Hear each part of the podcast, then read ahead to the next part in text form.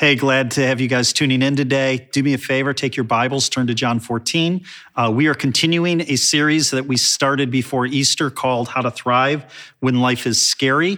And uh, as you're finding your way to John 14, we're going to be in verses 2 and 3 this morning. Uh, it's interesting. I was thinking back, back when Cal was in junior high, I got the wonderful idea to um, take his Tri Cities striker team. He was a soccer player, I was the coach, and I registered them to play in the National Indoor Soccer Tournament in Cleveland, Ohio. So we drove over to Cleveland. We stayed in a hotel. We got up early on a Saturday morning to, for our first game, not knowing exactly what to expect. And what I remember about that first game is we played a team from Rochester, New York. And uh, at the end of the game, I looked up at the scoreboard and uh, we had lost 14 to nothing. So two touchdowns, but this wasn't football, this was soccer, so that's pretty much of a complete annihilation. And we left that game. It was early. I think that game started at 7 a.m. And we grabbed breakfast on the way back to our hotel. We had another game late morning and we swung in McDonald's. And as we were leaving McDonald's, I was talking to my assistant coach. He was in the car next to me, sitting in the passenger seat. And uh, he was putting cream and sugar into the coffee that he had just ordered. And I wasn't paying real good attention to what he was doing, and I kind of punched it off a stoplight, and the coffee spilled into his lap. And so he spent the rest of his weekend uh, at the hotel in bed with ice. And uh, we went back to the late morning game and played a little better. We only lost um, nine to nothing, so no touchdowns, but three field goals. And um, as we got ready to play our last game on Saturday afternoon, it's interesting. We got the kids into the locker room and we were preparing them to go to the field. And I kind of sat there and looked into the eyes of these junior hires who uh, were not really all that excited about taking the field. They had been beat, they had been broken, they just had been completely demoralized. And as I turn to John 14, that's kind of the feeling, the vibe in the room as Jesus is addressing his disciples. They're scared and uh, they know what's coming is is going to be difficult. They know that it's going to be bad. The crowd, the the city of Jerusalem is turned on them, and um, they're scared, and their hearts are troubled, and they're looking for Jesus to give them a, a pep talk, some encouragement, some basically like, "Hey, help us get through what comes next." And I want you to look at what Jesus says. We looked the first week of this series, and Cal taught on this phrase: "Don't let." Or let not your heart be troubled. Or, or maybe better yet, don't let your heart shudder. Don't, don't be afraid. In John 14, 27, at the end of this chapter, it says, Let your hearts not be troubled, neither let them be afraid. And Cal talked about this idea that we can't let fear rule in our hearts. It's natural sometimes to have troubled hearts, but the reality is we can't see the world just through the lens of our own anxiety, our own fear. And he gave us different ways. He gave a list of ways to get our minds focused in the right place. He mentioned that we need to take care of ourselves physically and talk to God and don't miss the opportunity when possible to press into community. And then we looked at the next phrase believe in God, believe also in me. And I talked about this idea that believing in God in and of itself, it, it isn't enough to solve our problem. It actually just makes us aware of the divide that exists between us and a holy God. It, creates the crisis. But Jesus doesn't just say, believe in God, he says, believe also in me. And, and what he's saying when he says that is, he says, listen, I'm the remedy. And then Ryan kind of picked up the same theme as he spoke on Good Friday. How can Jesus be the remedy? How can this be? Well, when Jesus went to the cross, he didn't just take our guilt, but he also, the Bible's really clear on this, he, he bore our shame. And what we learned is because of what Jesus accomplished in our place on the cross, is that his Jesus took our shame, all of these things in our life, all of these places where we fall short. Jesus bore all of that in our place. And when God looks down and sees us, he no longer sees our guilt, he no longer sees our shame. He sees the work of Jesus Christ, that we are loved, we are accepted. And then Cal on Easter morning talking about the implications of an empty tomb, the fact that we are loved, that we are forgiven, that we have a better future that lies in front of us. These are some of the same things that we're going to see Jesus communicate here in the first couple of verses of John 14 to help his disciples get through a season that for them was really scary. And so let me pick it up in verse 2, where it basically says this it says, Let not your heart be troubled, believe in God, believe also in me. And then he goes on and says, In my Father's house are many rooms. The King James Version says, In my Father's house there are many mansions. And um, heaven's described as a lot of things in this first phrase. Even when it says, In my Father's house, that's a description of heaven, that's a word picture. And throughout other passages in the New Testament, heaven's described as a country because it's, it's vast, it's, it's large, it's described as a city, it has a lot of inhabitants, it's described as a kingdom. There is a king that rules. It is described as paradise. It is Eden restored. It is a place of rest where finally the followers of Jesus Christ who have battled sin their entire physical lives can rest from that battle. There's a lot of passages in scripture that give us pictures of what heaven looks like. In Revelation 4, there's a large and detailed description, the entire chapter. John is describing what it looks like to be in the throne room of God. In Revelation 7, we see a multitude gathered in heaven. And it says in verse 7 or in verse 16 of chapter 7, John says, they're going to hunger no more, neither thirst anymore. The sun will not strike them, nor any scorching heat. For the Lamb is in the midst of the throne, and he will be their shepherd. And he will wipe every tear from their eyes. In Revelation 21, the actual measurements of the city of New Jerusalem are given to us. The city is measured. And it's told about of us in a description of heaven in verse 3. It says, Behold, the dwelling place of God is with man. He'll wipe every tear from their eyes, and death will be no more.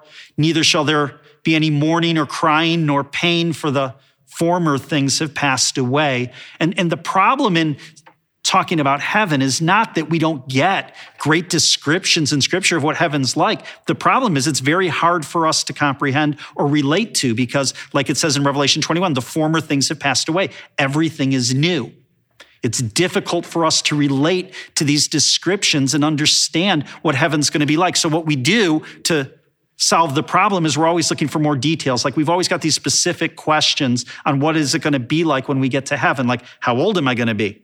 Am I going to be in my teens? Am I going to be in my 20s? Am I going to be in my 50s? Like, like how old are we all in heaven? And will we recognize each other? And a lot of these are answered, but in some things we've just got to say we don't know. It's beyond us.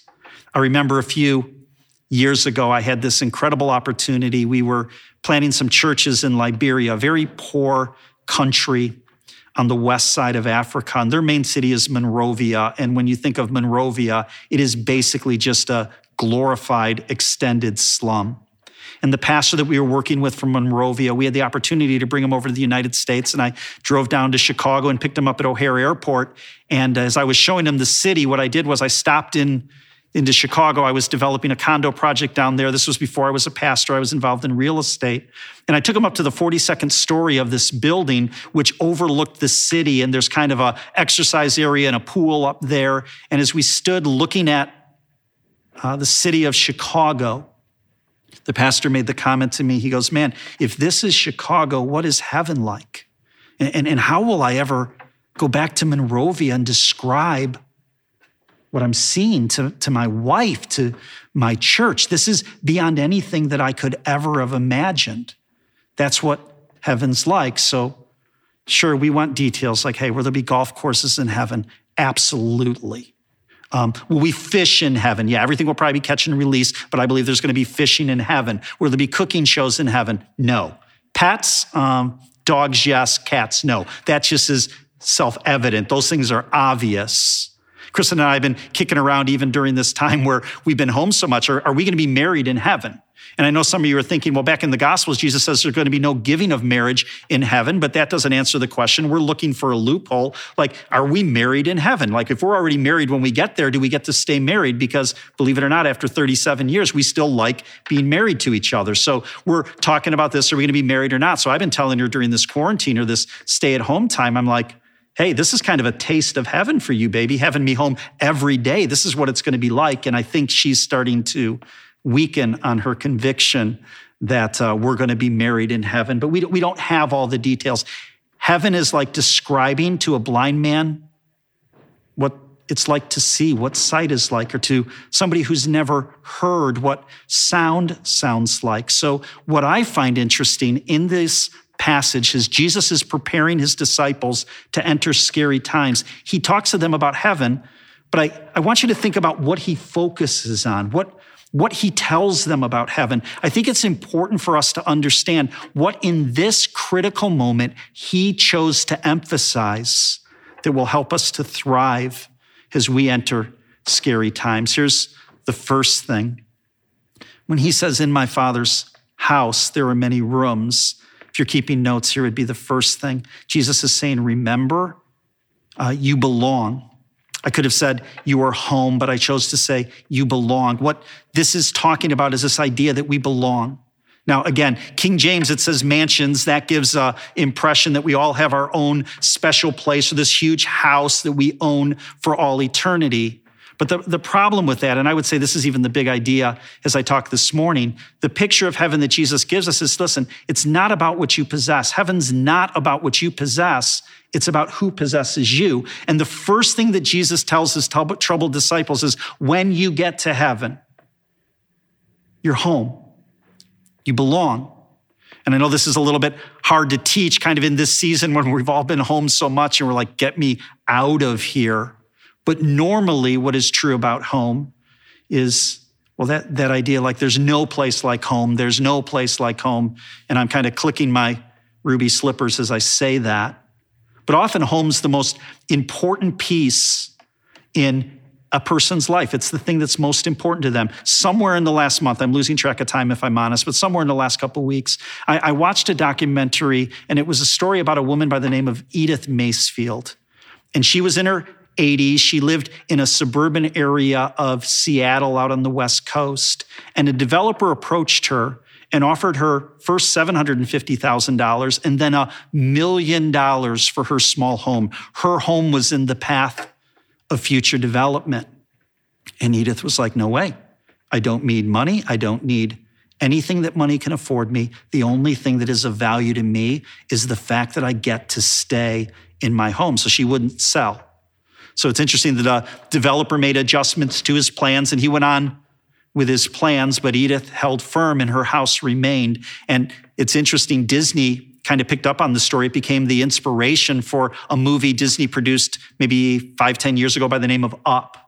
And uh, it was the inspiration behind that story. But home is it's where we're comfortable. It's where we have a sense of belonging. It's like we, we know where everything is. It's where we are comfortable. And what Jesus is telling these men in the midst of this scary time, men who have left their homes to follow him, men who will never go home, these men are the apostles. That term apostles means that they are sent out. These men are not going to have a home in this world. But what he's telling them is, is he's saying, listen, in my father's home, there's many rooms. You're going to be home. I'm preparing a place for you. Now, when I talk about home, I also understand that there's some in this room who didn't grow up uh, in a home that was that was healthy. That home doesn't represent a lot of warm memories for you.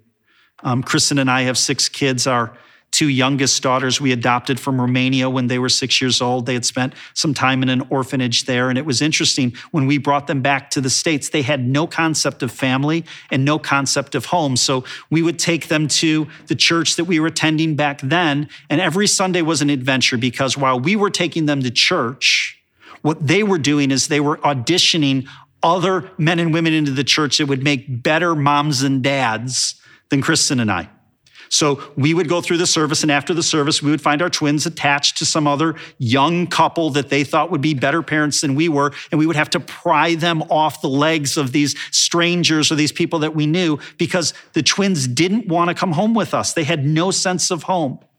It just wasn't anything that they'd ever experienced before. And just one of the things that Kristen and I did as our kids were growing up, if we were across a room or if they were at some school play or performance or on some sports field, we would always signal to our kids and we would put up just three fingers and we would be like, our kids knew that when we flashed them the three sign, that meant, I love you.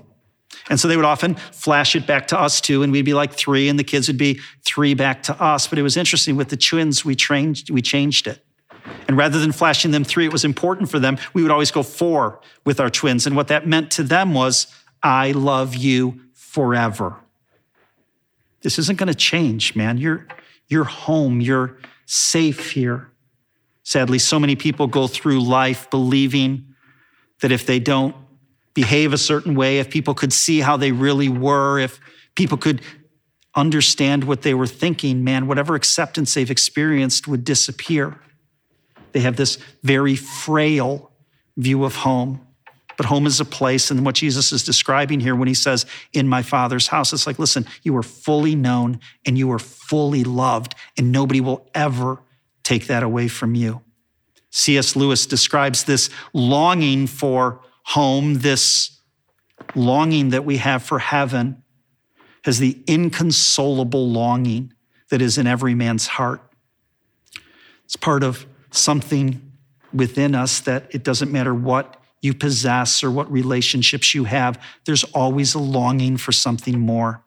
I'm pretty fired up because Sunday night there's going to be this new documentary that is going to be airing on ESPN. It's an 11 part documentary um, called The Last Dance. It's on the final champion season, championship season of the Chicago Bulls with Michael Jordan. So growing up in Chicago, like this is a big deal for me. I've been waiting for this thing to come out for six months.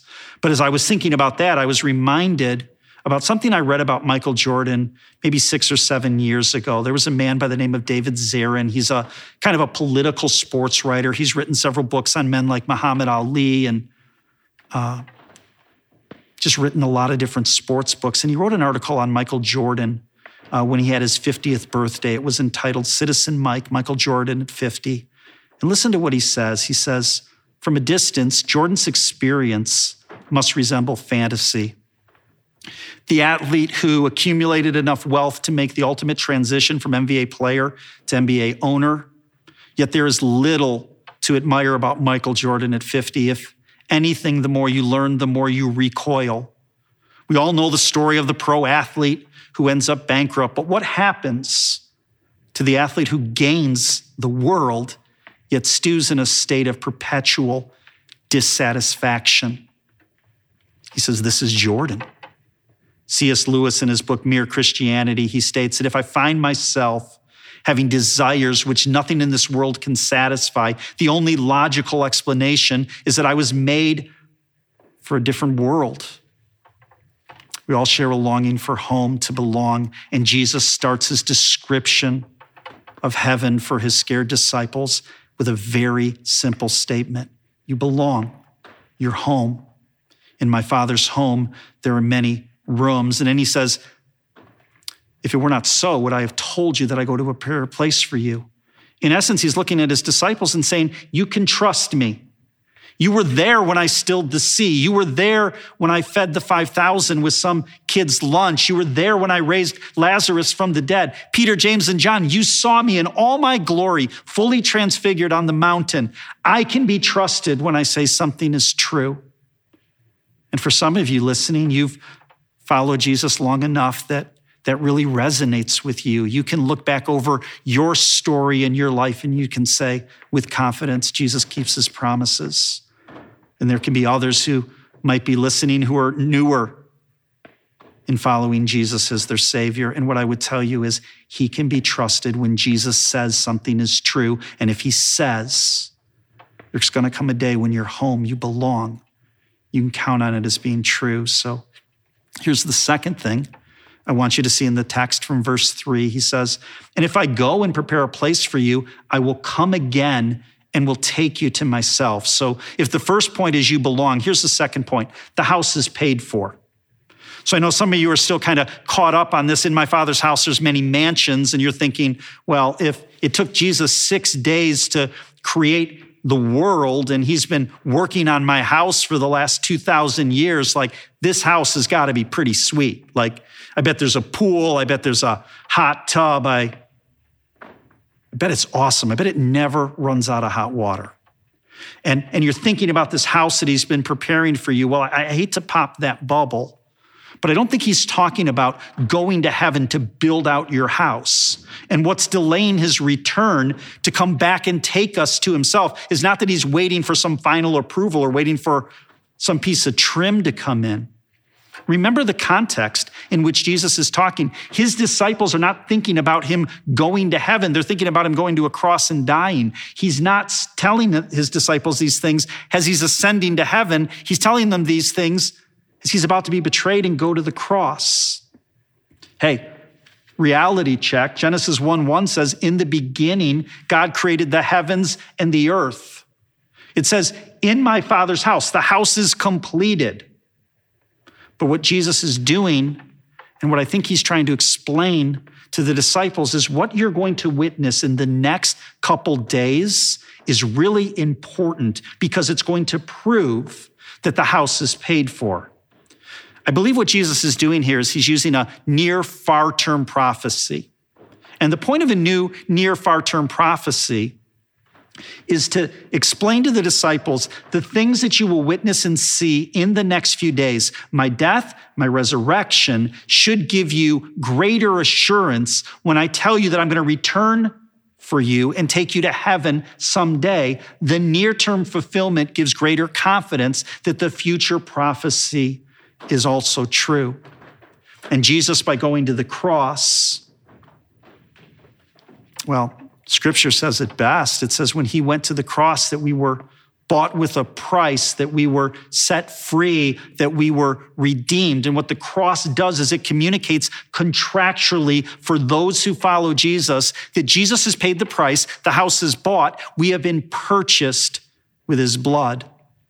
It's interesting. Paul will go on in Ephesians, in Ephesians chapter 1, when he's explaining everything that is ours in Christ Jesus he says this in Ephesians 1:13, "In him you also when you heard the word of truth, the gospel of your salvation and believed in him, were sealed with the promised Holy Spirit, who is the guarantee. That, that word guarantee could just as well be translated down payment, who is the down payment of our inheritance until we acquire possession of it to the praise of his glory. So, what Jesus is teaching is I bought you when I went to the cross. I redeemed you. The Holy Spirit is the down payment for the house.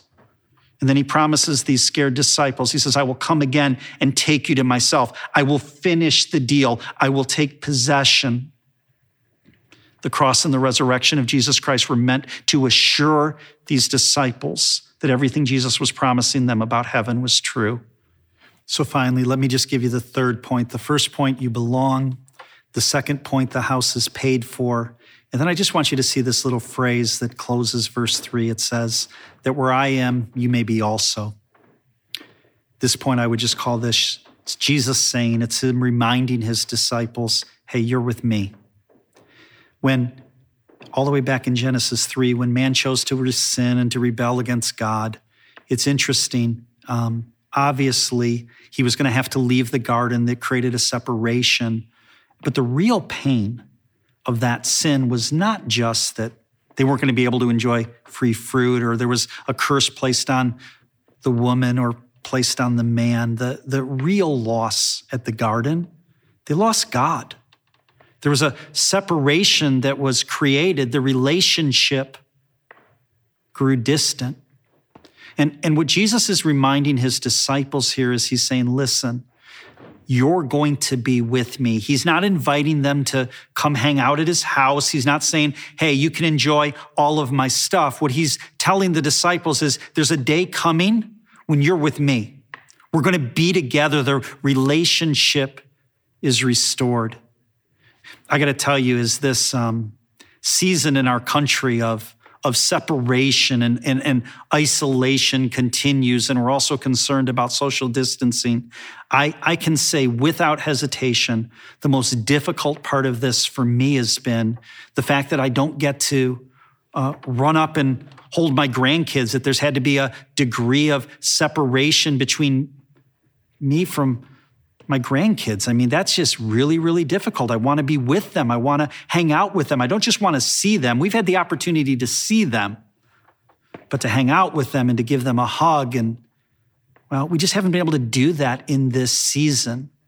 And what Jesus is telling his disciples, there's no more barrier, man. We are going to hang out together. You're with me. 318 times in the New Testament, Jesus either alludes or the writers allude or they directly reference the fact that when the Lord is going to return, he's going to take us to be with him personally.